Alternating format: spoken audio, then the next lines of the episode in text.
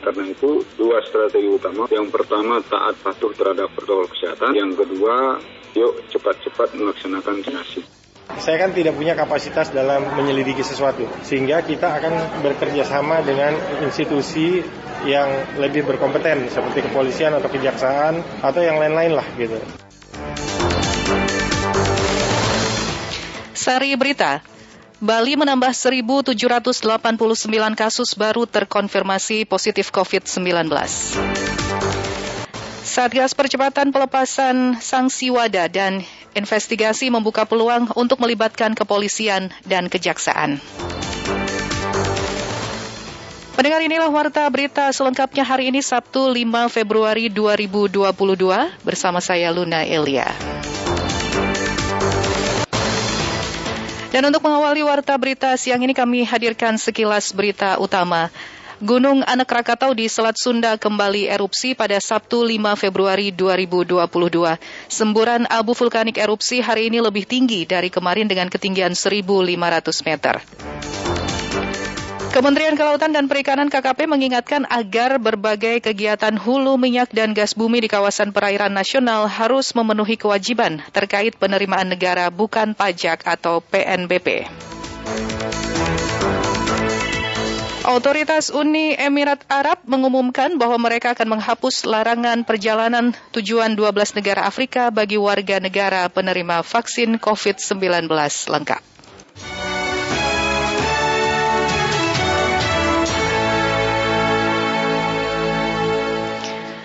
Pendengar pemerintah pusat Republik Indonesia menyiapkan sembilan aturan turunan Undang-Undang Ibu Kota Negara atau UU IKN. Aturan-aturan tersebut rencananya akan diterbitkan mulai Maret mendatang. Tenaga ahli utama kantor staf Presiden KSP Wandi Tuturong mengatakan pemerintah sedang mematangkan sembilan aturan itu. Pemerintah bakal menertibkan, maksud kami menerbitkan berbagai regulasi tersebut tak lama setelah penomoran Undang-Undang IKN. Ia mengatakan aturan pertama yang akan diterbitkan berkaitan dengan pembentukan otorita IKN Nusantara. Sementara itu regulasi perpindahan ibu kota negara akan menjadi aturan terakhir yang akan diterbitkan. Wandi menyampaikan sembilan peraturan itu tetap dirumuskan sesuai jadwal meski ada gugatan di Mahkamah Konstitusi. Menurutnya pemerintah akan jalan terus hingga ada putusan pengadilan.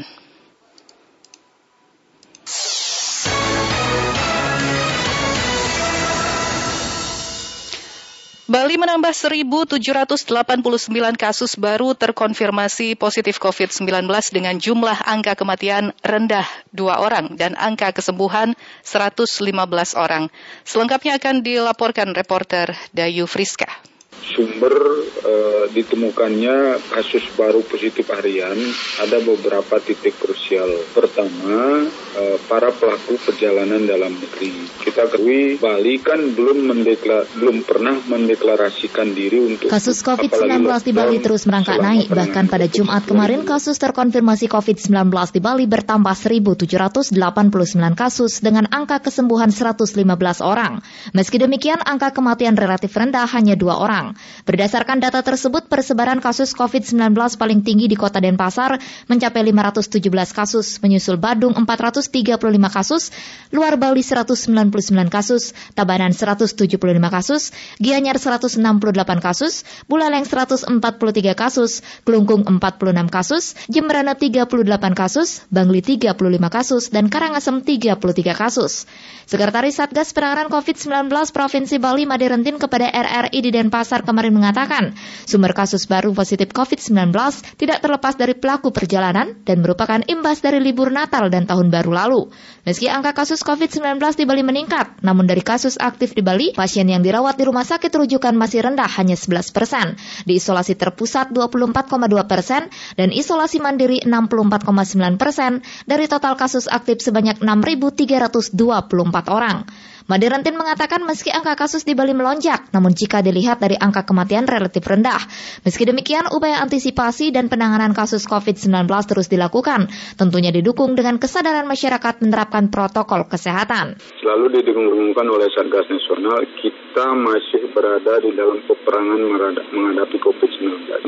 Dimungkinkan untuk menularkan dan siapa pun mungkin untuk tertular. Karena itu, dua strategi utama. Yang pertama, taat patuh terhadap protokol kesehatan. Yang kedua, yuk cepat-cepat melaksanakan vaksinasi. Sementara itu, ahli virologi Universitas Udayana Profesor Igusti Ngurah Kade Mahardika mengapresiasi langkah sigap yang dilakukan pemerintah Provinsi Bali dalam penanganan COVID-19 di Pulau Dewata. Ia tidak memungkiri penyebaran Omikron cukup masif, sehingga langkah antisipasi harus tetap dilakukan. Meski demikian, ia optimis Indonesia, khususnya Bali, bisa segera terlepas dari pandemi COVID-19 asalkan menerapkan protokol kesehatan dengan ketat. Rumah sakit harus tetap uh, siap sedia dengan asumsi nanti ada membludak lagi jumlah sakit sehingga tidak seperti yang terjadi sebelumnya yaitu sampai kekurangan oksigen dan sebagainya.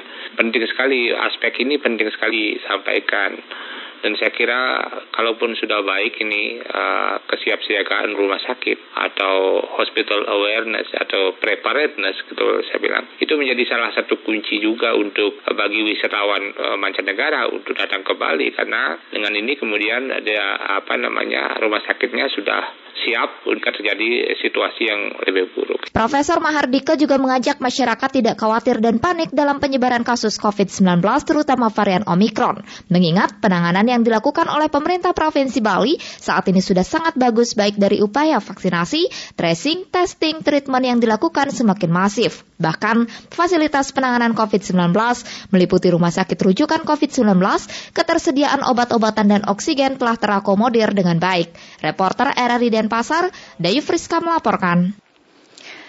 181 warga Maluku kembali terkonfirmasi COVID-19. Wali Kota Ambon meminta para camat menginventarisir instansi pemerintah untuk dilakukan rapid antigen. Berikut laporannya akan disampaikan Abdul Leurima.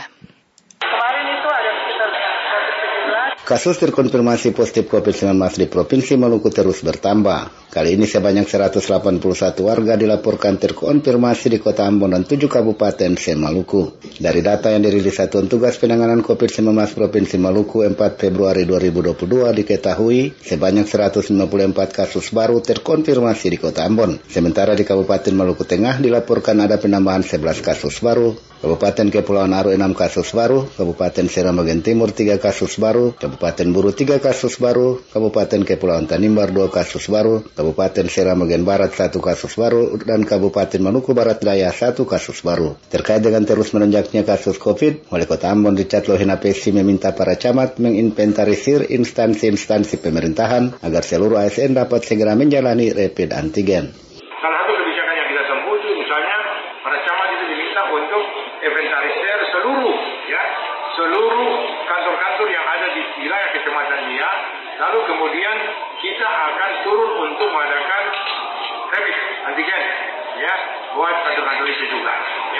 termasuk juga kebijakan ditetapkan seluruh ASN pemerintah kota yang melaksanakan tugas keluar daerah ya sebelum kalau dia kembali sebelum dia bertugas dia harus dulu PCR. Di sisi lain, Kepala Dinas Kesehatan Kota Ambon Dr. Wendy Pelupesi menegaskan selain wajib rapid antigen bagi ASN, saat ini juga sedang dilaksanakan penyuntikan vaksin booster.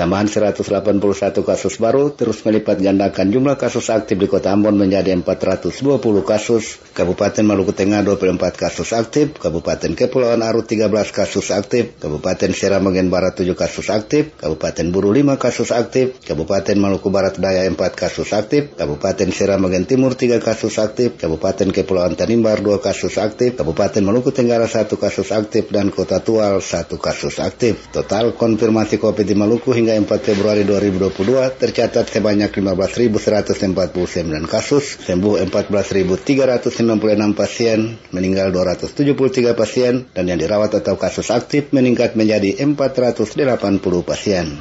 Abdullah Lurima melaporkan. Dari Ambon kita ke Jakarta. Pemerintah Provinsi Jakarta memastikan pembelajaran tatap muka atau PTM dilakukan dengan kapasitas 50 persen, sesuai dengan arahan pemerintah pusat.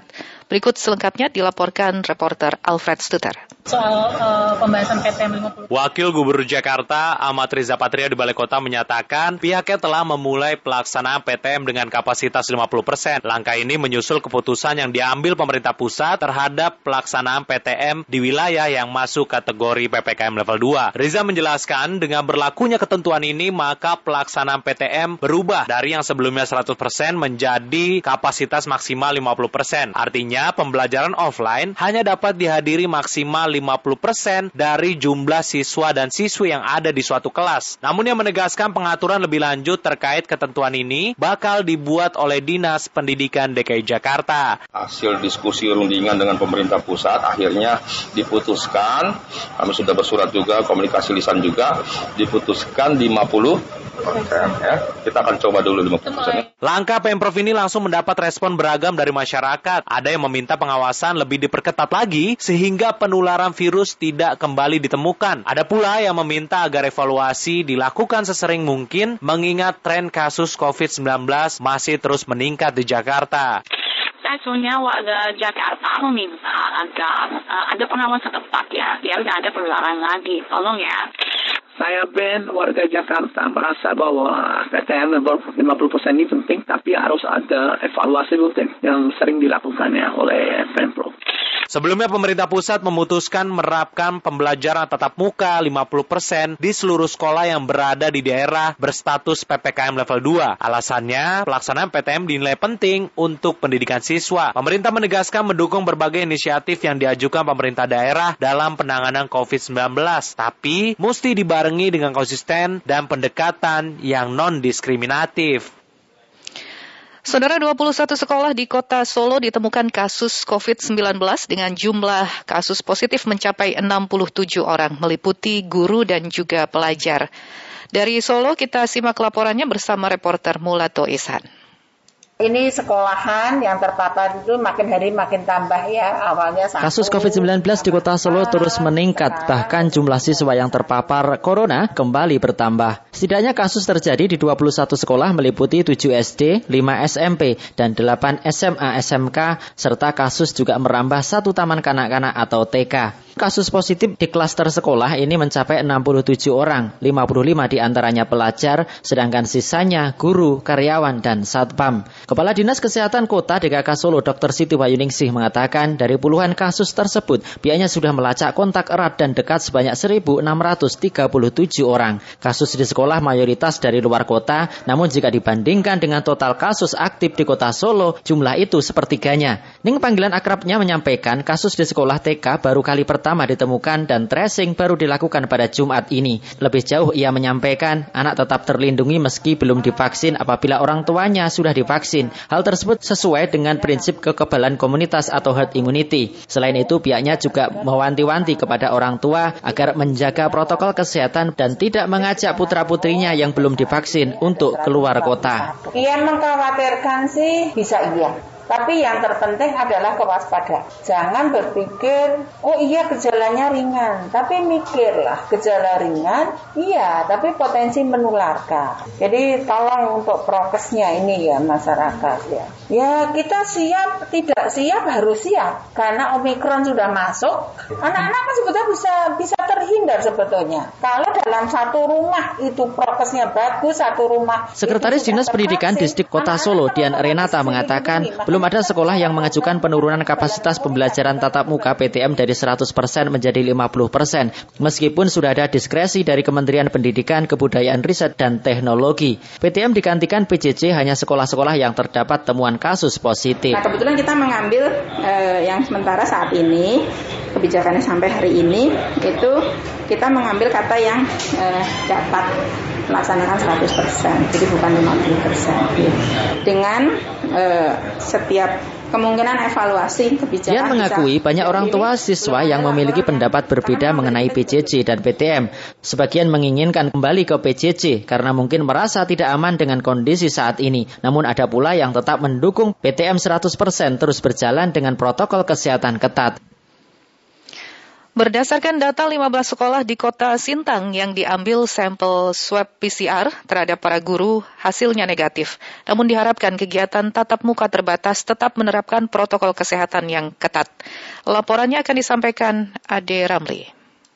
Kepala Dinas Kesehatan Kabupaten Sintang Dr. Hari Sintolino menyebut hasil swab PCR terhadap guru di kota Sintang, Kalimantan Barat hasilnya negatif COVID-19.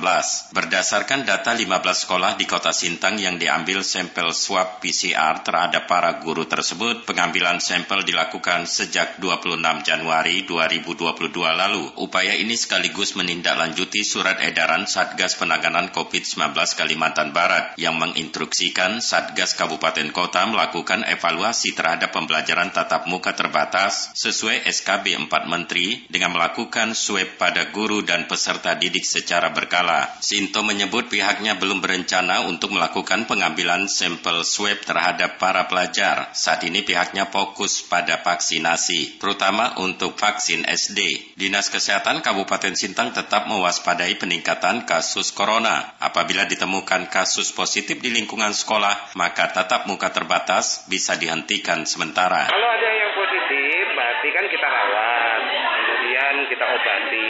Untuk sekolah ini kan nanti ya untuk sementara dihentikan dulu tatap mukanya. Online lagi, kita sudah mewaspadai peningkatan kasus COVID, terutama juga karena ini kan sekolah-sekolah sudah mulai masuk. Memang kita belum mengizinkan untuk tatap muka penuh tapi masih tetap muka terbatas.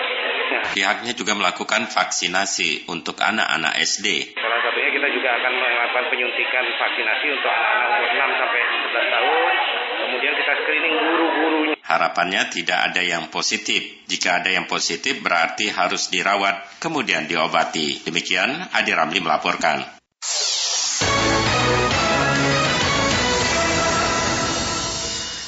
Terima kasih mendengar Anda masih mendengarkan Warta Berita Produksi Pusat Pemberitaan Radio Republik Indonesia. Dinas Pemberdayaan Perempuan dan Perlindungan Anak meminta tenaga kesehatan melakukan pemeriksaan kondisi anak sebelum divaksin COVID-19. Selengkapnya mengenai hal ini akan dilaporkan reporter Irwan Jailani. Saya memberikan dukungan penuh pada kita semua untuk bisa membawa anak-anak kita untuk dilakukan vaksin. Pemberian vaksin untuk anak usia 6 hingga 11 tahun di Provinsi Maluku Utara mendapat dukungan sejumlah pihak, termasuk Dinas Pemberdayaan Perempuan dan Perlindungan Anak Provinsi Maluku Utara. Hal ini sebagaimana disampaikan Kepala Dinas Pemberdayaan Perempuan dan Perlindungan Anak Maluku Utara Musrifa Al-Hadar saat dikonfirmasi RRI. Meski mendukung terkait pemberian vaksin kepada anak usia usia 6 hingga 11 tahun di Maluku Utara, tetapi dirinya minta kepada petugas kesehatan agar bisa mengecek secara pasti kondisi anak sebelum diberikan dosis vaksin. Kita sih berharap bahwa program pemerintah ini tentunya kan sudah dipikirkan sejauh mungkin tentang manfaat kami bukan dari kesehatan ya, hmm. tetapi selaku dinas yang melindungi anak-anak kita, saya rasa memang perlu saya memberikan dukungan penuh oleh kepada kita semua untuk memang bisa membawa anak-anak kita untuk dilakukan vaksin. Nah, tidak masalah masalah lah gitu. Malah ini untuk anak-anak kita sendiri bisa membentuk imunitas mereka. Sementara itu Kepala Dinas Pendidikan Kota Ternate Bahtiar Teng secara terpisah kepada RRI menampik adanya informasi simpang siur terkait dengan anak SD yang belum divaksin tidak dapat mengikuti proses belajar tatap muka di sekolah. Nanti dari apa yang sudah yang sudah menjadi standar operasional itu, nah itulah yang kita eh, sama-sama ikuti kita jalankan ya sehingga tidak ada pemikiran-pemikiran yang lain di orang tua bahwa nanti tidak vaksin nilainya begini tidak ada ya, seperti ya. itu ya. Kalau di SKB itu ya, tidak ada bahwa anak yang tidak divaksin tidak tetap tetap ikut proses proses belajar mengajar tetap jalan. Nah, ini tuh vaksin ini tujuannya untuk anak-anak kita untuk agar bisa sehat kekebalan imunisasinya bisa bagus. Untuk wilayah Maluku Utara selain vaksin anak usia 6 hingga 11 tahun di 10 kabupaten kota yang sudah dilaunching kepolisian daerah Polda Maluku Utara Kamis kemarin juga sudah melaunching vaksin dosis ketiga atau booster booster yang diawali untuk anggota Polri, Polda Maluku Utara hingga di jajaran Polres. Pendengar kita ke informasi berikutnya, Dinas Kesehatan Kabupaten Agam melakukan berbagai upaya pencegahan demam berdarah dingin atau DBD di tengah meningkatnya kasus tersebut. Kuncinya bagaimana kita menjaga kebersihan pun juga nyamuk itu berasalnya itu dari lingkungan sekitar kita. Sejak Januari hingga memasuki bulan Februari ini, Dinas Kesehatan Kabupaten Agam sudah mencatat sebanyak 53 kasus demam berdarah atau DBD. Kepala Dinas Kesehatan Kabupaten Agam Henry Rusdian saat diwawancarai RRI mengatakan dari jumlah kasus DBD itu satu di antaranya meninggal dunia. Kasus DBD pada awal tahun ini terjadi di berbagai kecamatan, namun kecamatan Lubuk Basung mendominasi pada kasus DBD ini. Dijelaskan, meningkatnya kasus DBD disebabkan kebersihan yang kurang diperhatikan oleh masyarakat, ditambah pada akhir tahun 2021 dan awal tahun ini masih dalam musim penghujan. Henry Rusdian mengingatkan masyarakat untuk meningkatkan kebersihan lingkungan dan juga tetap menjalankan 3M dengan cara menguras, menutup bak penampungan dan menimbun barang-barang bekas yang memungkinkan tempat genangan air. Himbauan kita tentu kuncinya bagaimana kita menjaga kebersihan pun juga nyamuk itu berasalnya itu dari lingkungan sekitar kita. Kedua tentu prinsip 3M dalam pemberantasan DBD itu tentu tidak pernah kita lupakan yaitu pertama menutup tempat-tempat penampung air, kemudian membersihkan tempat penampung air dan mengubur barang barang-barang bekas yang bisa air tergenang di sana. Henry Rusdian menambahkan, selain himbauan itu, Dinas Kesehatan juga melakukan pengasapan di sekitar rumah warga yang positif DBD guna membasmi nyamuk Aedes aegypti dewasa. Irsyad melaporkan.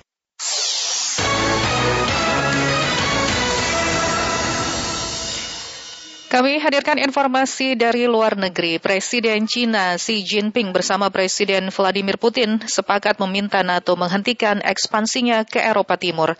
Xi Jinping mengaku mengerti kekhawatiran Putin soal ancaman keamanan yang ditimbulkan perluasan NATO ke dekat Rusia. Dukungan Xi Jinping itu pendengar diutarakan dalam pernyataan bersamanya dengan Putin usai keduanya bertemu di sela-sela pembukaan Olimpiade musim dingin Beijing. Kementerian Luar Negeri Cina mengatakan kedua pemimpin memiliki pandangan serupa yang mendalam dan menyeluruh terkait hubungan Cina-Rusia. Kedua presiden juga mengaku sepaham soal isu strategis lain yang menyangkut keamanan dan stabilitas internasional. Dalam pernyataan bersama tersebut, Putin dan Xi Jinping juga menyindir pihak Amerika Serikat. Kedua presiden mengatakan negara-negara tertentu, aliansi dan koalisi militer, serta politik yang berusaha meraih keuntungan militer secara sepihak dengan merugikan negara lain. Rusia dan China juga turut menentang perluasan pengaruh dan keanggotaan NATO dan menyerukan aliansi pertahanan negara di Atlantik Utara itu untuk meredam ketegangan dengan Moskow. Xi Jinping dan Putin meminta NATO menghormati kedaulatan, keamanan, dan juga kepentingan negara lain.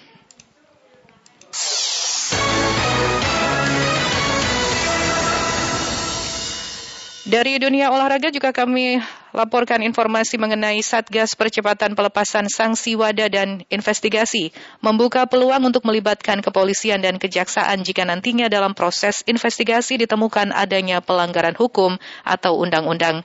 Selengkapnya mengenai hal ini akan dilaporkan reporter Niar Abdul Litiloli. Resmi pemerintah mengumumkan bahwa kita sudah tercabut atau sudah dicabut sanksi oleh WADA. Meski Indonesia telah dinyatakan bebas dari sanksi Badan Anti Doping Dunia WADA, namun Satgas Percepatan Penghapusan Sanksi WADA masih memiliki satu tugas tersisa, yaitu investigasi. Investigasi ini terkait penyebab mengapa Indonesia dijatuhi sanksi oleh WADA. Ketua Tim Satgas, Raja Sabta Oktohari dalam keterangannya kepada media menyebut, terkait investigasi, pihaknya membuka kemungkinan untuk bekerja sama dengan kepolisian atau kejaksaan jika memang dalam perjalanan investigasi nanti ditemukan adanya indikasi pelanggaran hukum atau undang-undang. Karena judulnya sudah investigasi, kan investigasi itu kan berarti ada penyelidikan atau penyidikan gitu ya, penyidikan ya. Dan saya kan tidak punya kapasitas dalam menyelidiki sesuatu, sehingga kita akan bekerja sama dengan institusi yang lebih berkompeten seperti kepolisian atau kejaksaan atau yang lain-lain lah gitu. Nah, pokoknya semua kaitannya dengan eh, masalah-masalah uh, ini yang terjadi kemarin itu akan diulas gitu, akan diulas, akan dibuka setransparan mungkin sehingga tahu permasalahan ada di mana. Kalau nanti ternyata di dalamnya ada temuan pidana atau pelanggaran-pelanggaran yang melanggar hukum, ya tentunya akan kita berikan kepada pihak yang lebih berwenang. Menteri Pemuda dan Olahraga Republik Indonesia Zainuddin Amali dalam pengumumannya juga memastikan bahwa jika nanti nanti memang ditemukan adanya pelanggaran hukum atau undang-undang, maka Kemenpora akan membantu Satgas untuk mempermudah proses investigasi. Jadi Pak Okto, pekerjaan Bapak belum selesai. Harus menginvestigasi. Tentu silahkan mengundang teman-teman yang punya kompetensi. Dari pihak Polri, dari pihak Kejaksaan, dari mana silahkan. Bapak usulkan kepada kami, nanti kami akan. Tuh, ini memalukan. Jadi harus kita tahu kenapa ini terjadi. Dan siapa pun yang terlibat, arahan Bapak Presiden umumkan. Tidak boleh ada yang ditutup-tutupi. Harus terbuka kepada publik kenapa kita mengalami hal yang seperti ini. Sebelumnya, pada Oktober lalu, saat Indonesia dijatuhi sanksi oleh WADA, Presiden Joko Widodo mengamanatkan tiga hal kepada Kemenpora RI dan Satgas Percepatan Penghapusan Sanksi. Di antaranya, memperbaiki komunikasi dengan WADA, memenuhi segala kewajiban IADO kepada WADA, serta melakukan investigasi terkait penyebab penjatuhan sanksi WADA kepada Indonesia. Dari Jakarta, Mira Puliteloli, Pro 3 RRI.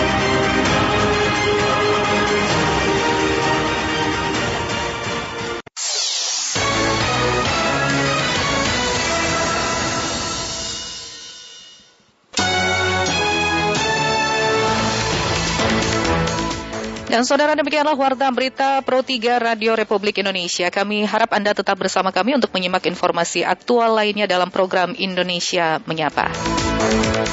Dapatkan juga informasi aktual dalam portal resmi kami www.rri.co.id. Anda juga bisa mengikuti media sosial terverifikasi kami di Instagram dan Twitter at RRI Programa 3. Saya Luna Elia, selamat siang.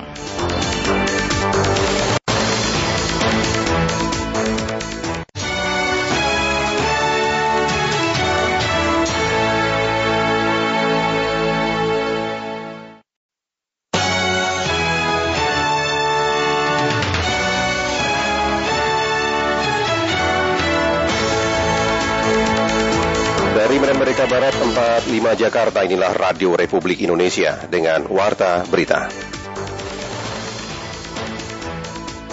Kegiatan penertiban dan juga pengecekan serta pengawasan yang dilakukan oleh kepolisian ini akan dilakukan secara terus-menerus, artinya untuk memastikan dan menekan tidak terjadinya kerumunan massa atau masyarakat di suatu tempat Tantangan,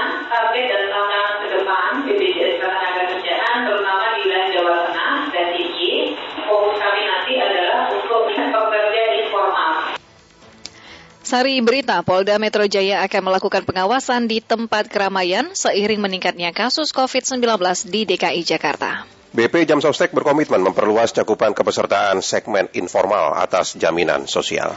Inilah warta berita selengkapnya Sabtu 5 Februari 2022 bersama saya Tengku Mazira Dan saya Zaini. Mengawali warta berita malam hari ini kami sampaikan sekilas berita utama. Sekretaris Daerah Provinsi Sulawesi Selatan Abdul Hayat Gani diperiksa Polda Sulawesi Selatan terkait kasus dugaan korupsi penyimpangan penyaluran bantuan pangan non-tunai atau BPNT Kementerian Sosial di empat kabupaten. Menteri Dalam Negeri Tito Karnavian mengeluarkan instruksi Menteri Dalam Negeri nomor 8 tahun 2022 terkait dengan pencegahan dan penanggulangan COVID-19 pada penyelenggaraan Mandalika MotoGP di Nusa Tenggara Barat NTB. Jumlah kematian di Amerika Serikat akibat pandemi COVID-19 telah melampaui 900 ribu pada hari Jumat waktu setempat di tengah penyebaran Omikron, varian virus corona yang sangat menular.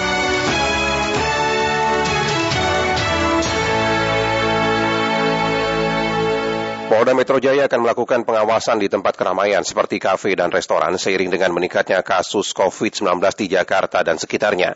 Kepala Bidang Humas Polda Metro Jaya Komisaris Besar Polisi Endra Zulfan mengatakan, kegiatan penertiban, pengecekan dan juga pengawasan yang dilakukan pihak kepolisian akan berjalan terus-menerus. Polisi pun akan memastikan jam operasional kafe dan tempat hiburan tutup sesuai dengan aturan yaitu pukul 00 waktu Indonesia Barat.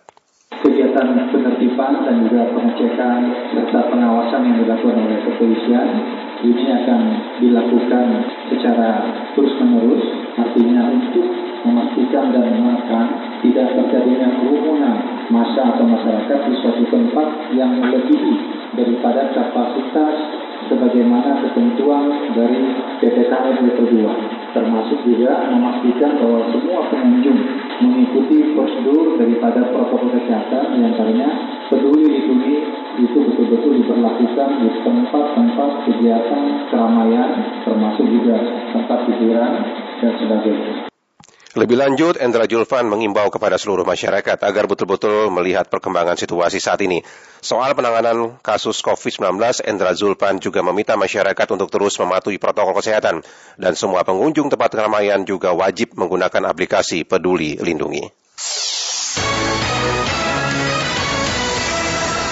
Mengantisipasi penyebaran COVID-19 varian Omikron, pemerintah kota Kendari memaksimalkan vaksinasi. Laporan selengkapnya disampaikan Idam. Jadi yang sekarang, yang posisi sekarang ada di rawat di kota Kendari, baik rumah sakit ini maupun sana itu, itu ya belum tentu Omikron. Mengantisipasi gelombang ketiga penyebaran COVID-19 khususnya varian baru Omikron, pemerintah kota Kendari, Sulawesi Tenggara melalui Dinas Kesehatan akan melakukan percepatan program vaksinasi.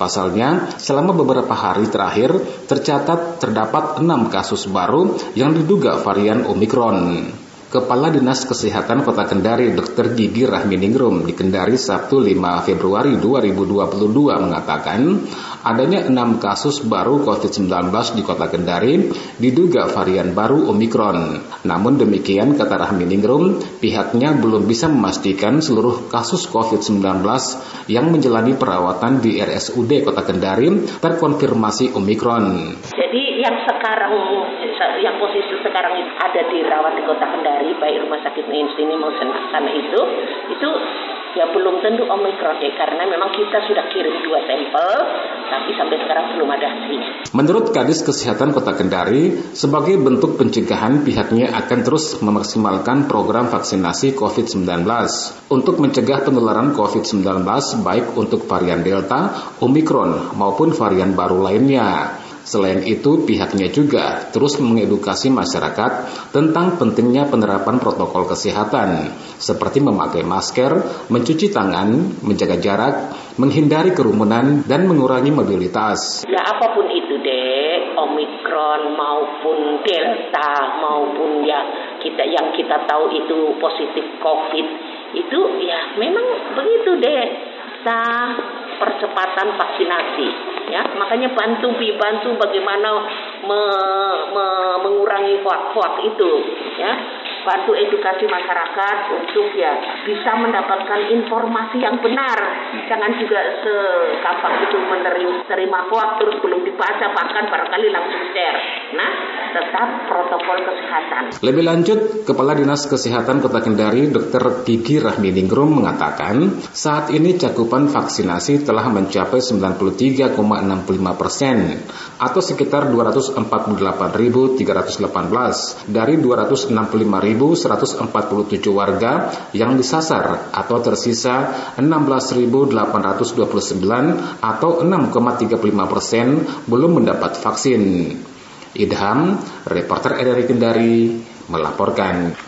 Pembelajaran tatap muka atau PTM 100% bagi siswa SD mulai digelar Dinas Pendidikan dan Kebudayaan Karanganyar pekan ini.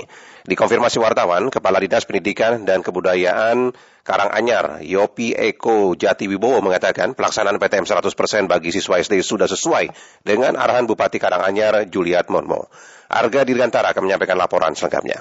Memang perintah Bupati sudah mengizinkan tanggal 2 Februari kita sudah mulai full PTM. Dinas Pendidikan dan Kebudayaan Karanganyar mulai memberikan lampu hijau untuk pelaksanaan pembelajaran tatap muka atau PTM 100% bagi para siswa SD. Meski di tengah meningkatnya kasus COVID-19, namun PTM 100% untuk tingkat SD mulai dilaksanakan pekan ini. Dikonfirmasi wartawan, Kepala Dinas Pendidikan dan Kebudayaan Disdikbud Karanganyar, Yopi Eka Jatiwibowo mengatakan pelaksanaan PTM 100% sudah dimulai sejak tanggal 2 Februari lalu. Menurutnya kebijakan ini mengikuti arahan Bupati Karanganyar Mono yang sebelumnya telah mengizinkan menghentikan pelaksanaan PTM 100% untuk jenjang siswa SMP. Di samping itu, kebijakan ini juga dilakukan setelah vaksinasi dosis pertama bagi anak usia 6 sampai 11 tahun telah mencapai 100%. Namun, Yopi menekankan protokol kesehatan seperti penggunaan masker serta penyediaan sarana mencuci tangan menjadi syarat mutlak bagi setiap sekolah untuk menjalankan PTM 100%. Yopi memastikan sosialisasi secara menyeluruh terkait SOP pelaksanaan PTM 100% sudah dilakukan ke seluruh sekolah SD di Karanganyar. Kita yang SD itu kan sudah mulai 2 Februari kemarin. Memang perintah Bupati sudah mengizinkan tanggal 2 Februari kita uh-uh. sudah mulai full PTM. Lebih lanjut, Yobi menjelaskan, sebagai langkah antisipasi penyebaran COVID-19, Dinas Pendidikan Karanganyar sudah berkoordinasi dengan puskesmas di Karanganyar. Hingga saat ini belum ditemukan kasus penularan COVID-19 di sekolah. Yobi menghimbau kepada pihak sekolah maupun orang tua siswa agar terus menjaga protokol kesehatan selama PTM maupun di rumah untuk menjaga keselamatan para siswa dari penularan COVID-19. Uh, Pak Bupati sudah memberi peluang, sudah membuka keran untuk PTM, maka uh, arahan dari Pak Bupati ini kita jaga betul, kita pelihara betul biar tidak ada yang ada kejadian kasus di sekolahan. Adapun berdasarkan data Pemkap Karanganyar, vaksinasi anak usia 6 sampai 11 tahun dosis pertama telah mencapai 100% dengan total sasaran sebanyak 81.828 orang. RRI Surakarta, Arga Dirgantara melaporkan. Wabah demam berdarah di saat musim penghujan patut diwaspadai masyarakat. Pasalnya dalam sebulan ini sudah ada kasus DBD di daerah endemi Palangkaraya. Untuk itu Dinas Kesehatan mengimbau masyarakat melakukan pola hidup bersih dan memeriksakan kesehatan manakala ada keluhan. Edi Suroso melaporkannya. Saran atau masukan untuk dinas terkait kalau bisa untuk penyemprotan DBD itu tidak usah menunggu beberapa kasus seperti yang dulu yang dulu-dulu itu pernah kan. Kepala Dinas Kesehatan Kota Palangkaraya, Dr. Gigi Anjar Hari Purnomo mengajak kepada semua semua masyarakat untuk bersama-sama mewaspadai penyakit demam berdarah DBD, mengingat saat ini memasuki peralihan dari hujan ke musim kemarau. Ia menjelaskan demam berdarah merupakan suatu kumpulan penyakit yang disebabkan oleh virus dengue yang dibawa oleh nyamuk, kemudian menggigit manusia, virusnya masuk ke tubuh. Untuk itu, demi mencegah hal tersebut, masyarakat harus bisa melakukan pencegahan dini di antaranya dengan program 3M, menguras, menutup, dan mengubur. Apalagi karakter nyamuk berkembang biak di atas air yang bersih dan tenang. Jadi mungkin juga berkaitan dengan masalah cuaca ya. Nah, salah satu faktor kalau dari teori Bloom itu kan masalah lingkungan itu ya. Nah, tentunya kita harus lebih memperhatikan dari sisi imunitas ya. Imunitas dalam pengertian secara umum artinya ya harus senantiasa ber PHBS, perilaku hidup bersih dan sehat. Dan apabila sudah mendapatkan keluhan, ya jadi sebaiknya pada saat keluhan awal itu sudah mencari pertolongan, ya kan? Apalagi di Kota Palangkaraya kan akses cukup bagus ya, bisa ke pasien terdekat, ya baik itu milik pemerintah maupun milik swasta intinya untuk supaya uh, gejala yang sudah mulai timbul itu dapat segera diobati. Ia menyarankan jika kawasan tersebut banyak nyamuk dan termasuk daerah endemi, disarankan agar tidur menggunakan kelambu. Samping itu, jika masyarakat mengalami gejala seperti demam tinggi, sendinya sakit, maka masyarakat harus segera mengambil tindakan dan diperiksakan ke fasilitas kesehatan. Sementara itu, salah satu warga Kecamatan Jekan Raya, Edwan Dani, meminta pihak terkait dalam hal ini Dinas Kesehatan Palangkaraya dapat melakukan upaya pencegahan dini dengan penyemprotan asap di daerah endemi, salah satunya Kelurahan Palangka. Sebab dalam sebulan terakhir ini, sudah ada kasus anak terserang DBD. Jangan sampai menunggu adanya korban selanjutnya. Uh, paling tidak kalau sudah ada kasus di satu tempat, itu paling tidak di, di inilah disemprot agar penyebaran nyamuk itu tidak sampai menyebar ke ke mana-mana. Nyamuk itu ketika disemprot dia mati di situ aja tidak sempat menyebar. Yang jelas sudah ada satu kasus dan itu memang terbukti dari adalah hasil laboratorium anak terkena DBD. Diperlukan upaya untuk mencegah DBD dengan membersihkan lingkungan, membersihkan selokan. Karena sumber jentik-jentik nyamuk itu berasal dari saluran-saluran atau selokan yang yang tidak bersih atau tersumbat. Di samping itu, gerakan bersih-bersih lingkungan seharusnya kembali digencarkan oleh peran RT dan masyarakat lainnya untuk menjaga kebersihan lingkungan dan menormalisasi saluran air yang tersumbat. Edi Suroso melaporkan. Sementara itu, pasien demam berdarah di Rumah Sakit Umum Daerah Dr. Sudono Madiun sejak akhir Desember 2021 cenderung meningkat. Berikut laporan Eka Wulan. Kita mengalami peningkatan demam berdarah, kita rasakan sebenarnya mulai akhir Desember, ini masih cenderung naik awal Februari ini. Pasien ya, demam berdarah dengue DBD di RSUD Dr. Sudono Majun mengalami tren peningkatan. Selama tahun 2021 lalu setidaknya terdapat 70 pasien yang dirawat, 43 di antaranya anak-anak. Sedangkan pada Januari tahun ini, telah ada 20 pasien, bukan hanya warga dalam kota, tetapi sebagian lainnya juga dari luar kota Madiun. Dokter spesialis anak RSUD Dr. Sudono Madiun Dr. Vinariawan AS mengatakan, pasien yang dirawat rata-rata berusia 6 hingga 14 tahun. Kemungkinan kasus tersebut akan mengalami penambahan seiring curah hujan yang masih cukup tinggi. Kita mengalami peningkatan demam berdarah, kita rasakan sebenarnya mulai akhir Desember ini masih cenderung naik awal Februari ini. Ya, biasanya pada saat musim penghujan yang diselingi dengan panas, dengan panas yang beberapa hari terus hujan. Terutama terjadi pada awal-awal musim hujan dan akhir-akhir musim hujan. Biasanya kalau musimnya stabil itu memang peningkatan kasus pada Januari Februari. Tapi kalau musimnya nggak stabil kayak gini ya sepertinya ya kita tetap siaga untuk demam berdarah. Vina Riawan menyebut penularan demam berdarah bergantung pada pola hidup dan kebersihan masing-masing lingkungan. Bahkan anak-anak tergolong rentan terjangkit demam berdarah karena tidak banyak melakukan aktivitas. Sementara pada orang dewasa memiliki aktivitas yang tinggi sehingga memiliki risiko rendah terjangkit gigitan nyamuk Aedes aegypti.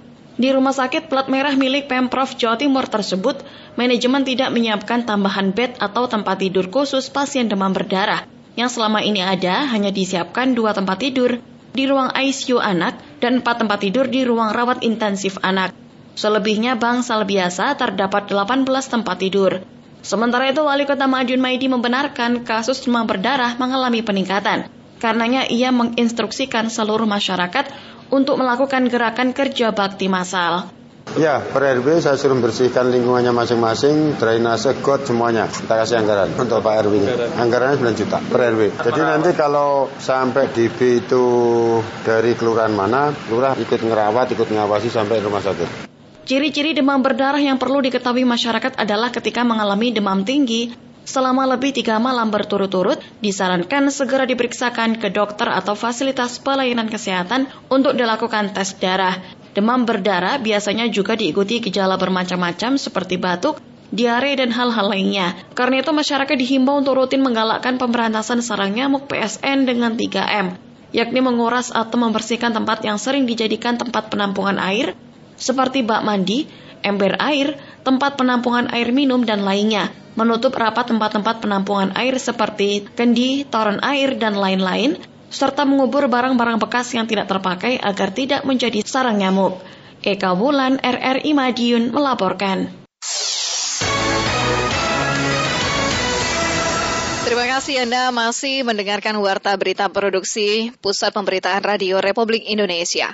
Pendengar DPRD Surabaya menyoroti peluang pemulihan ekonomi dapat berkolaborasi dengan Kamar Dagang dan Industri Indonesia atau Kadin. Wahyu Chan melaporkan selengkapnya. Target 2022 pemerintah kota Surabaya yakni pemulihan ekonomi pasca dihantam pandemi COVID-19 yang telah berlangsung sejak 2020 lalu hingga keterpurukan membuat sejumlah penopang keuangan gulung tikar. Kini Dewan mendorong pemerintah mewujudkan targetnya dengan berbagai upaya. Ketua Kamar Dagang dan Industri Indonesia Kadin Surabaya, M. Ali Afandi mengungkapkan ada beberapa tantangan yang akan dihadapi kota pahlawan, yakni terkait bonus demografi bila banyak penyerapan lapangan pekerjaan serta tepat guna, maka bakal berdampak terhadap kenaikan perekonomian. Kalau misalnya 2023 kita bisa menyerap lapangan pekerjaan sebanyak-banyaknya dan memang tepat guna, insya Allah Surabaya akan menaikkan perekonomian dan itu menjadi pertontonan seluruh nasional karena Jawa Timur mengalami bonus demografi lebih awal. Oleh karena itu kami menyampaikan aspirasi salah satunya dengan mempersiapkan program-program yang tepat sasaran yang masih relevan dengan pertumbuhan perkembangan zaman yang di masa depan. Jadi pemikiran kota Surabaya bukan sampai lima tahun lagi, tetapi sampai 10 sampai 20 tahun ke depan. Jadi uh, kami menyampaikan uh, aspirasi dari perekonomian, dari UMKM yang paling bawah sampai uh, sektor yang sangat strategis karena Surabaya ini sangat lengkap dan insya Allah Surabaya bisa melalui berbagai tantangan di masa depan. Sementara itu Ketua DPRD Surabaya Adi Sutarwiono mengatakan potensi besar terdapat di Kamar Dagang dan Industri Indonesia Kadin guna peningkatan perekonomian, mengingat adanya visi dan misi yang sama terkait pemulihan ekonomi serta didukung oleh sumber daya manusia SDM visioner. Kami tadi berdiskusi, bercurah pendapat, banyak gagasan-gagasan yang saya kira itu bisa diterapkan, diaplikasikan dalam kebijakan di kota Surabaya. Saya mengajak kawan-kawan pimpinan Komisi B dan pimpinan DPRD yang lain supaya seluruh gagasan ini bisa diserap secara maksimal di gedung DPRD Kota Surabaya.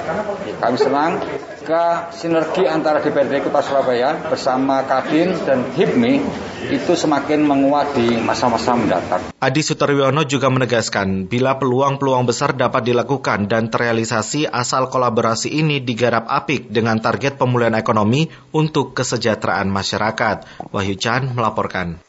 BP Jam Sostek berkomitmen untuk terus memperluas cakupan kepesertaan segmen informal atas jaminan sosial. Berikut laporan Agus Serianto. Pendengar Badan Penyelenggara Jaminan Sosial Ketenaga Kerjaan BB Jam Sostek berkomitmen untuk terus memperluas cakupan kepesertaan.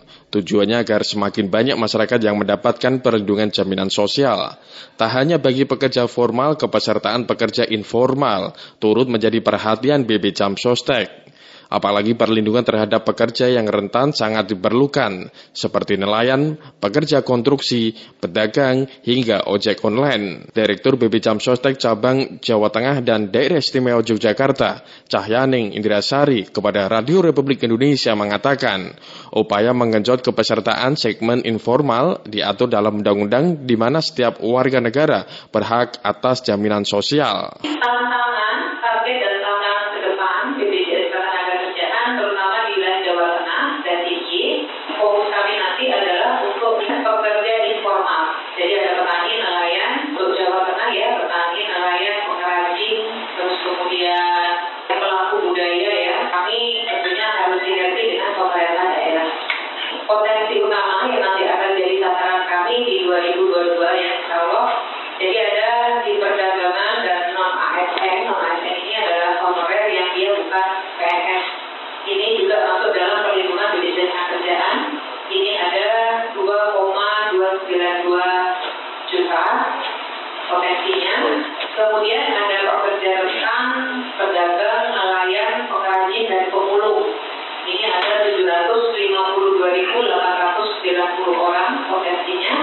Sedangkan manfaat kepesertaan BB Jam Sostek salah satunya telah dirasakan oleh Muhammad Ali Sidik yang sehari-hari berprofesi sebagai driver ojek online atau ojol. Saat ia mengalami kecelakaan, biaya operasi dan rawat jalan selama 9 bulan ditanggung oleh BB Jam Sostek. Iya Pak, menurut saya manfaat jaminan sosial pekerja sangat penting sekali. Ya, karena kita sebagai pekerja untuk mengantisipasi hal-hal yang tidak diinginkan, Ya menurut saya manfaatnya banyak sekali. Jadi kita di saat kerja tidak khawatir dengan kejadian kecelakaan. Muhammad Ali Sidik yang terdaftar pada program JKK BB Jam Sostek dengan pembayaran iuran senilai 16.800 per bulan yang dipotong langsung dari saldo GoPay miliknya. Ia terdaftar sebagai peserta sejak bulan Agustus 2020 lalu, sehingga langsung menerima manfaat saat tertimpa musibah kecelakaan pada bulan Desember 2021. RRI Semarang Agus Serianto melaporkan. Kita beralih informasi luar negeri. Penduduk desa, desa Myanmar dan para pejuang anti kudeta menuduh pasukan junta militer membakar ratusan rumah di wilayah barat laut negara tersebut. Insiden ini dilaporkan terjadi seiring junta militer Myanmar berusaha untuk menghancurkan perlawanan terhadap kekuasaannya. Aksi protes massal terhadap kudeta militer tahun lalu telah dibalas dengan tindakan keras militer yang brutal dan kekerasan telah berkobar di seluruh Myanmar ketika warga sipil membentuk pasukan Pertahanan Rakyat atau PDF untuk menentang junta. Dilansir dari kantor berita AFP, seorang wanita dari desa Bin di wilayah Sanggai, lokasi bentrokan baru-baru ini mengatakan pasukan junta telah tiba beberapa hari lalu. Wanita itu juga mengatakan pasukan junta militer kemudian membakar sekitar 200 rumah, termasuk rumahnya sendiri. Menurut salah satu pejuang anti kudeta, pasukan junta juga membakar rumah-rumah di desa dekat In Mahet, setelah milisi pro-junta lokal diserang oleh pejuang anti kudeta yang kemudian melarikan diri.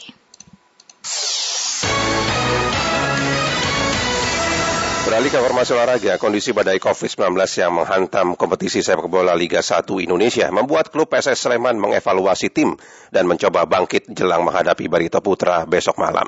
Berikut laporan Rosihan Anwar.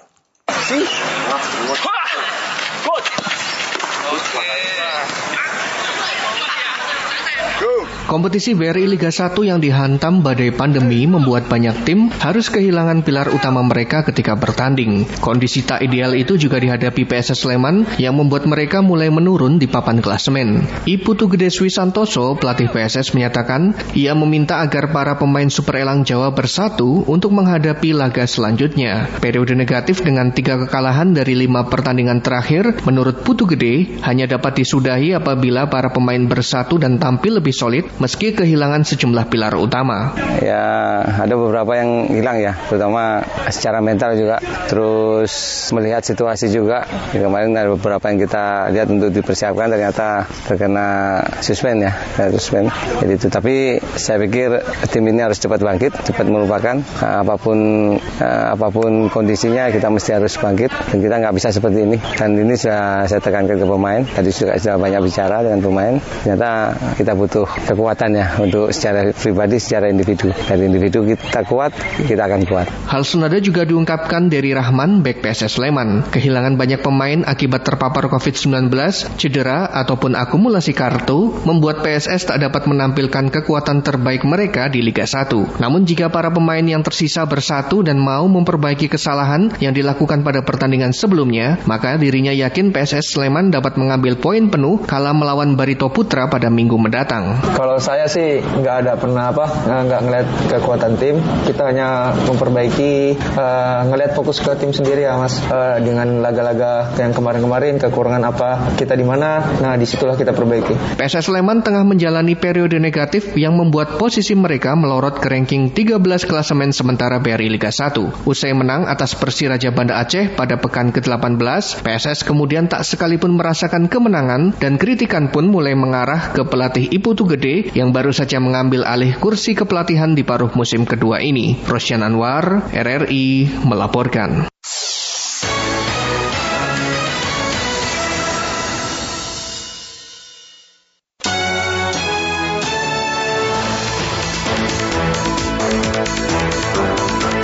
Demikian Warta Berita Pro 3 Radio Republik Indonesia. Kami harap Anda tetap bersama kami untuk menyimak informasi aktual lainnya dalam program Indonesia Menyapa. Dapatkan juga informasi aktual dalam portal resmi kami di www.rri.co.id dan ikuti juga media sosial terverifikasi kami di Instagram dan Twitter at RRI Programa 3. Saya Tungku Mazira. Dan saya Zaini.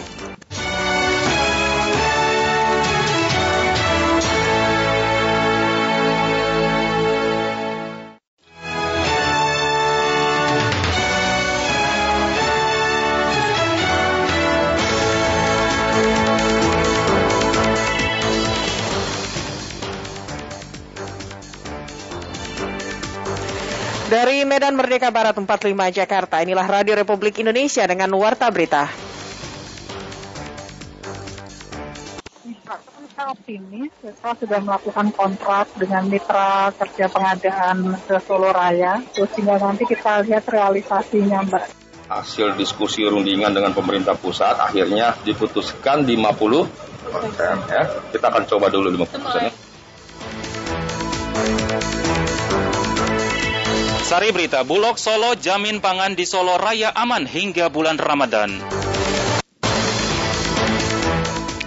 PTM di DKI Jakarta dilakukan dengan kapasitas 50 persen. Inilah warta berita selengkapnya Sabtu 5 Februari 2022 bersama saya Jos Rui dan saya Amir Arif.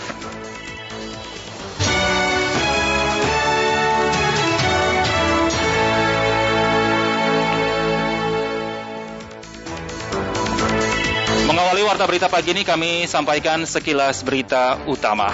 Jalan tol Binjai Langsa seksi 1 yang menghubungkan Binjai dengan Stabat sepanjang 11,8 km kemarin diresmikan Presiden Joko Widodo.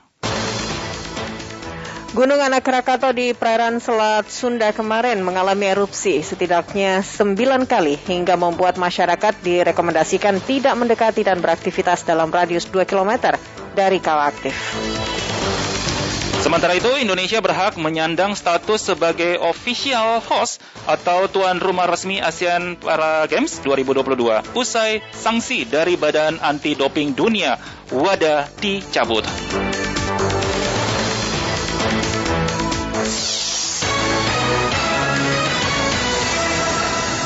Pendengar Bulog Solo menjamin ketersediaan pangan di Solo Raya aman dan mampu memenuhi kebutuhan hingga bulan Ramadan.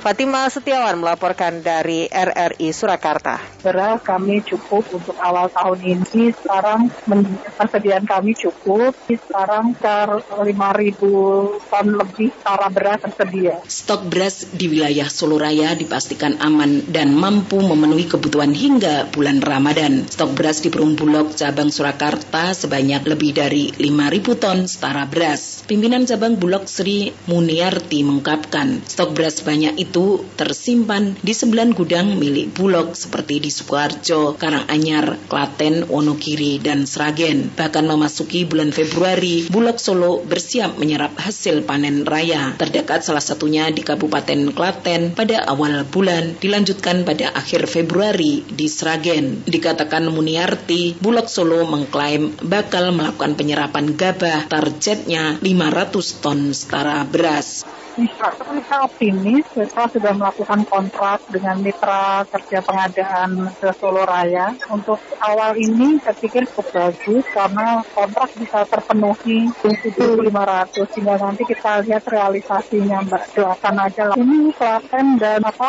Sragen. Hasil penyerapan panen raya tersebut bakal menambah ketahanan stok beras di Bulog Solo. Selain beras, lanjut Sri Muniarti, persediaan gula di Bulog Solo sekitar 10 ton dan tepung terigu sekitar 7 ton. Jumlah ini cukup untuk memenuhi kebutuhan retail, sedangkan untuk minyak goreng sampai saat ini stoknya masih kosong. Pihaknya masih menunggu arahan lebih lanjut dari kantor pusat. Seperti minyak goreng kami sedang menunggu arahan lebih lanjut, masuk memasuki uh, tahap untuk penyediaan stoknya, penyediaan barang. Karena Desember kemarin kami masih menggunakan jalur komersial. Sebagai informasi, stok minyak goreng di Bulog Bulog sudah kosong sejak akhir Oktober tahun lalu. Sejak saat itu masih dilakukan proses pengadaan dengan kantor pusat. Diupayakan agar secepatnya dapat ditroping lagi, namun belum mendapatkan kepastian kapan stok minyak kembali tersedia.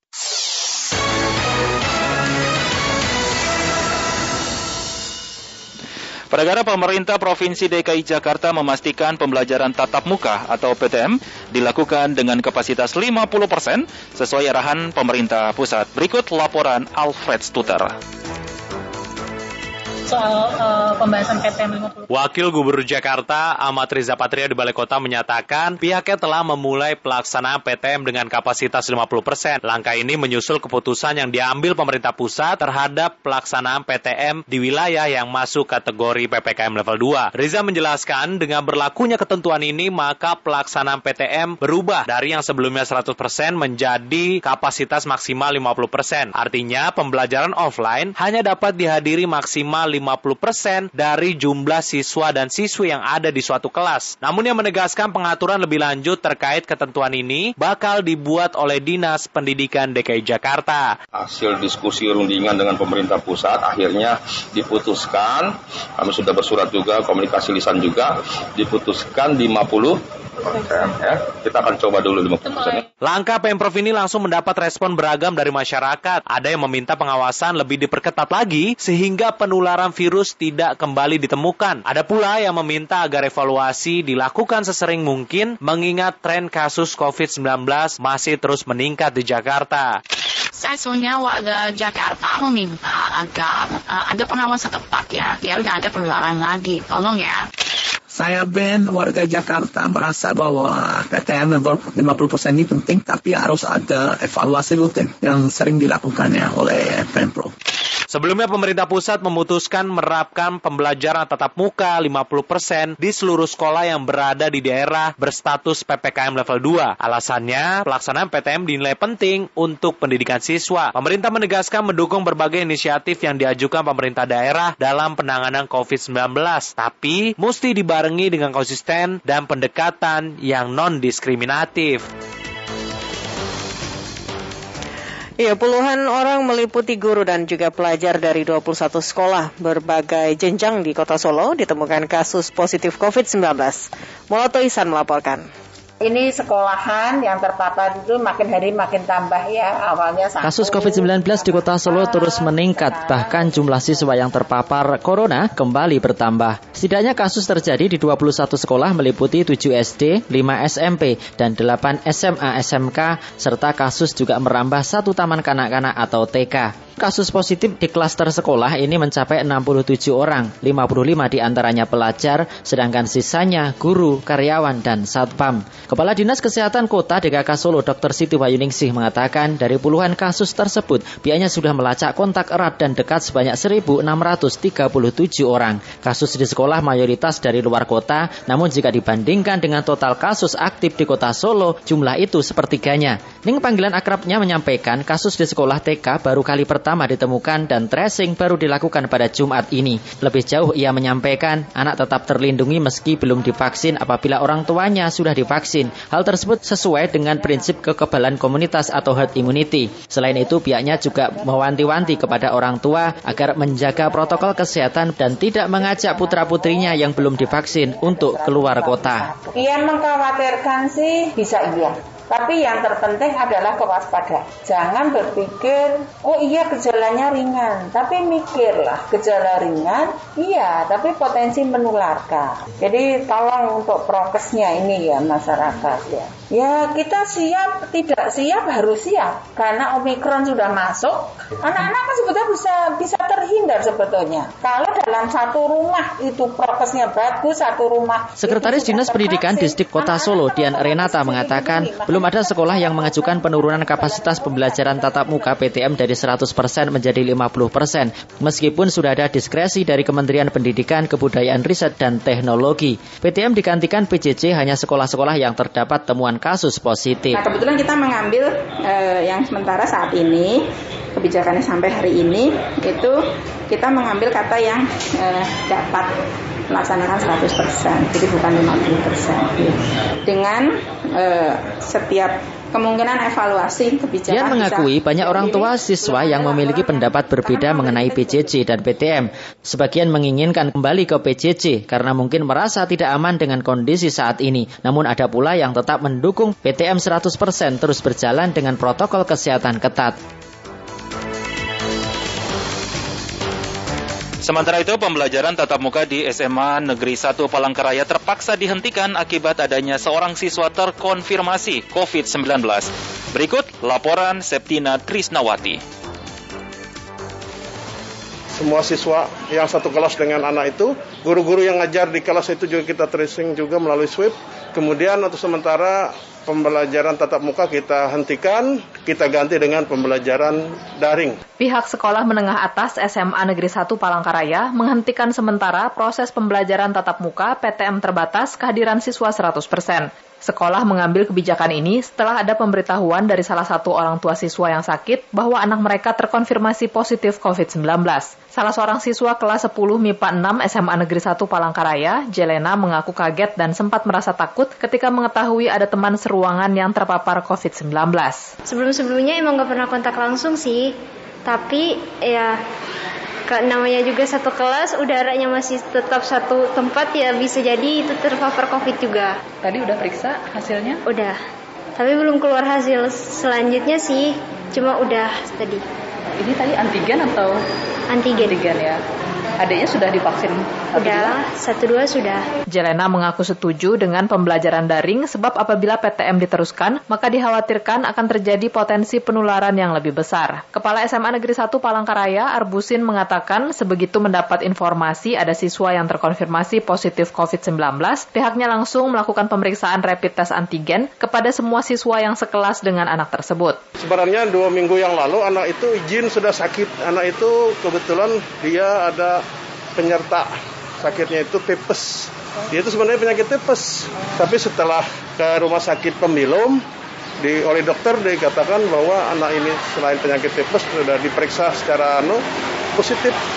Itu yang kita lakukan di sekolah kita kita lakukan seperti itu tracing ke semua siswa yang satu kelas dengan anak itu.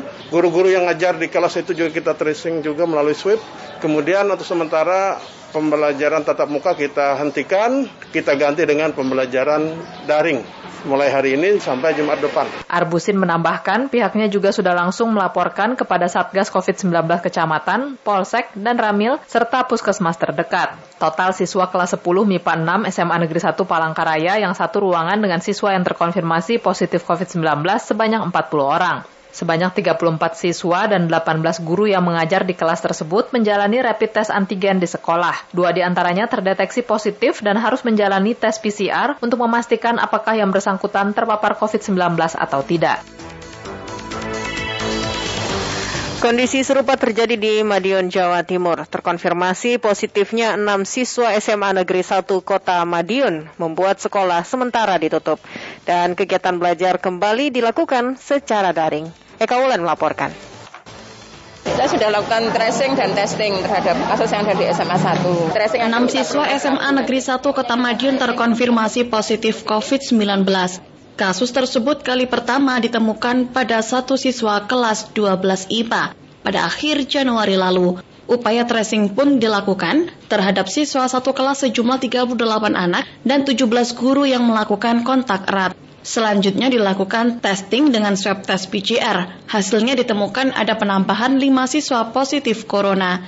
Kepala SMA Negeri 1 Mahmudi dikonfirmasi RRI mengatakan, atas temuan itu pihaknya langsung berkoordinasi dengan Satgas COVID-19 setempat, termasuk cabang Dinas Pendidikan Jawa Timur wilayah Madiun. Hasilnya, pembelajaran tatap muka PTM untuk sementara waktu dialihkan secara daring atau online sebagai upaya mitigasi resiko agar penyebarannya tidak meluas. Kami daringkan anak-anak yang mungkin ada yang sakit selama seminggu ini saran dari dinas kesehatan untuk sebaiknya kita swab sehingga harapan kami nanti ya tidak menyebar. Prosedurnya kan sudah jelas.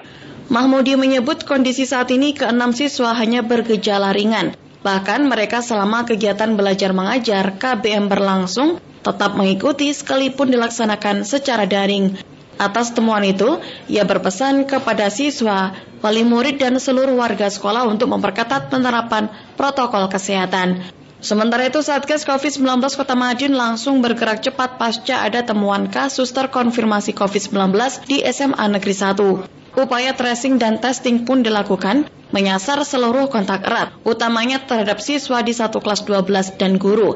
Kepala Dinas Kesehatan Pengendalian Penduduk dan Keluarga Berencana, Dinkes PPKB Kota Madiun Dr. Deni Wuryani mengatakan, setidaknya ada 59 orang yang menjalani testing. Hasilnya ada penambahan 5 kasus, sehingga total ada 6 siswa terpapar corona. Bukan hanya warga dalam kota, tetapi sebagian juga dari luar kota. Kita sudah lakukan tracing dan testing terhadap kasus yang ada di SMA 1. Tracing akan kita perluas lagi nanti. Pokoknya kita tracing, ketemu sudah positif, langsung kita isolasi. Deni menyatakan petugas tidak hanya melakukan tracing dan testing, tetapi juga telah melaksanakan sterilisasi ruang kelas dengan penyemprotan cairan disinfektan. Atas temuan kasus itu, dirinya menghimbau seluruh masyarakat untuk lebih meningkatkan penerapan protokol kesehatan dengan 5M.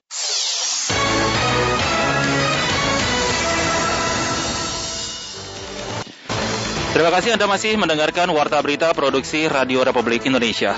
Perkara pemerintah Indonesia telah menyiapkan rencana pengamanan terhadap sekitar 131 warga negara Indonesia yang mayoritas tersebar di ibu kota Kiev jika Ukraina nantinya terjadi letupan militer dengan Rusia.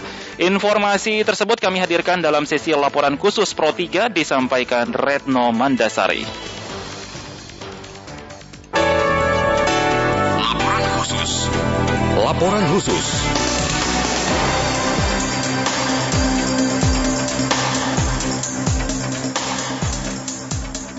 Di dalam rencana kontingensi itu tensi yang terjadi antara Ukraina dan Rusia selama lebih dari sebulan terakhir turut menjadi perhatian pemerintah Indonesia, terutama terkait perlindungan warga negara Indonesia WNI di kedua negara itu. Direktur Perlindungan WNI dan Badan Hukum Indonesia Kementerian Luar Negeri Yuda Nugraha mengatakan, saat ini fokus perlindungan dari pemerintah Indonesia adalah kepada para WNI yang berdomisili di Ukraina, menyusul eskalasi dinilai dominan terjadi di negara itu. Ditambahkan Yuda, pemerintah Indonesia telah mempersiapkan rencana kontingensi bagi WNI di Ukraina. Rencana kontingensi sendiri berdasarkan peraturan Menteri Luar Negeri nomor 5 tahun 2018 adalah rencana untuk menghadapi risiko yang telah dipetakan. Sementara terdapat 131 WNI di Ukraina dengan 78 di antaranya berdomisili di ibu kota Kiev. Nah, khusus untuk Ukraina tentunya eh, teman-teman KBRI Kiev uh, telah melakukan updating uh, terhadap assessment, threat assessment yang terjadi, situasi keamanan yang terjadi, dan kemudian menyusun rencana kontingensi. Di dalam rencana kontingensi itu ada penetapan beberapa status, ya, status darurat 3, darurat 2, dan darurat 1. Menurut Yuda, Kedutaan Besar RI di Kiev juga secara intensif menjalin komunikasi dengan para WNI, serta mengimbau agar tetap waspada dan memperbarui kabar melalui informasi yang disebar oleh perwakilan RI. Dan juga uh, tetap uh, waspada dan selalu uh, berkomunikasi dengan uh, KBRI. KBRI juga sudah membangun uh, WhatsApp group uh, untuk seluruh uh, 131 WNI tersebut untuk memastikan uh, jalur komunikasi uh, antara KBRI dan juga uh, warga negara kita yang ada di sana selalu terjalin. Awal pekan ini Amerika Serikat mengerahkan sebanyak 3.000 tentaranya di dekat perbatasan Ukraina, yakni 2.000 pasukan disebar ke Polandia dan Jerman, sedangkan 1.000 pasukan dari Jerman ke Romania. Juru bicara Pentagon John Kirby menyebut tidak ada satupun pasukan Amerika Serikat yang ditempatkan di Ukraina. Kirby turut menegaskan penempatan pasukan di perbatasan Ukraina adalah sebagai bentuk komitmen mendukung NATO. Situasi saat ini menuntut kita untuk memperkuat sikap pencegahan dan pertahanan di sisi timur NATO. Presiden Biden telah menegaskan bahwa Amerika Serikat akan menanggapi meningkatnya ancaman terhadap keamanan dan stabilitas Eropa. Komitmen kami terhadap pasal 5 NATO dan pertahanan kolektif tetap kokoh. Setelah lebih dari satu bulan sejak terjadi tensi bersama Ukraina mencuat ke permukaan, Presiden Rusia Vladimir Putin berbicara di hadapan publik ketika menggelar pertemuan bilateral dengan Perdana Menteri Hungaria Viktor Orban Rabu 2 Februari di Moskow. Putin menuding Amerika Serikat sama sekali tidak peduli dengan keselamatan Ukraina. Tapi tugas utama mereka adalah menahan perkembangan Rusia. Itulah masalahnya. Dalam konteks ini, Ukraina hanyalah alat untuk mencapai tujuan itu. Itu bisa dicapai dengan berbagai cara. Dengan menarik kita ke dalam konflik militer dan membuat sekutu Eropa mereka menjatuhkan sanksi keras kepada kita yang dibicarakan Amerika Serikat hari ini. Presiden Ukraina Volodymyr Zelensky menyatakan menginginkan penyelesaian tensi dengan Rusia dilakukan melalui jalur diplomasi. Sedangkan pengiriman pasukan dilakukan Amerika Serikat setelah Rusia menolak menarik 100 ribu tentaranya dari perbatasan dengan Ukraina. Ukraina itu instrumen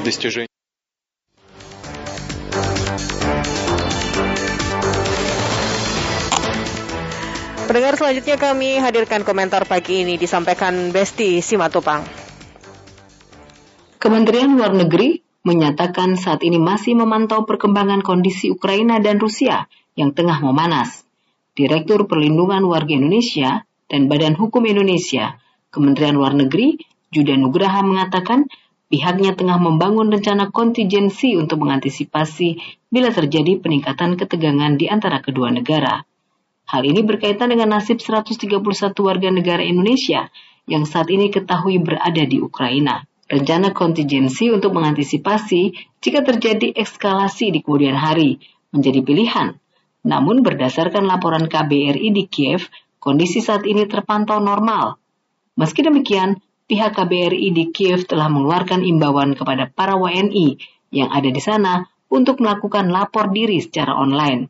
Bagaimanapun, kita perlu mengapresiasi langkah-langkah kontingensi yang dipersiapkan Kementerian Luar Negeri bagi 131 WNI di Kiev yang meliputi penetapan beberapa status, mulai dari darurat 1 hingga 3, di mana masing-masing status terdapat parameter untuk mengambil langkah baik oleh KBRI maupun oleh pemerintah pusat yang tentunya telah sesuai dengan Permenlu nomor 5 tahun 2018 tentang perlindungan warga negara Indonesia di luar negeri, yakni bahwa setiap perwakilan Indonesia wajib memiliki rencana kontingensi untuk perlindungan WNI baik di dalam kondisi aman maupun tidak aman, seperti yang terjadi saat ini di Ukraina. Namun dari kesemuanya itu, Indonesia perlu segera menyerukan kepada Dewan Keamanan PBB, termasuk negara-negara anggota Dewan Keamanan PBB, agar memikul tanggung jawabnya sesuai piagam PBB dalam memelihara perdamaian dan keamanan internasional menyangkut krisis di Ukraina, termasuk kemungkinan melalui pengiriman utusan khusus Sekjen PBB di kawasan terkait. Sebab posisi Indonesia terhadap krisis Ukraina sama dengan konflik di negara lain, yakni netral dan menjunjung tinggi penghormatan terhadap kedaulatan dan integritas wilayah sebagai prinsip dasar hubungan antar negara. Indonesia juga perlu mendorong semua pihak yang terkait untuk menahan diri, mengelola krisis, dan mengutamakan penyelesaian damai di Ukraina dan senantiasa menghormati hukum internasional. Demikian komentar. Selamat pagi.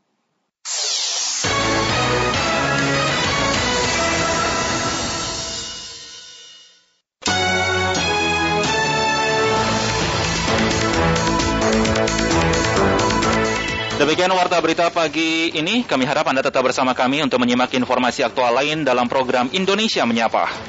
Dapatkan juga informasi aktual aktual dalam portal resmi kami di www.rri.co.id serta ikuti media sosial kami di Instagram dan Twitter yang terverifikasi @rri Programa 3. Saya Amira Arif dan saya Josrui. Terima kasih atas perhatian Anda dan selamat pagi.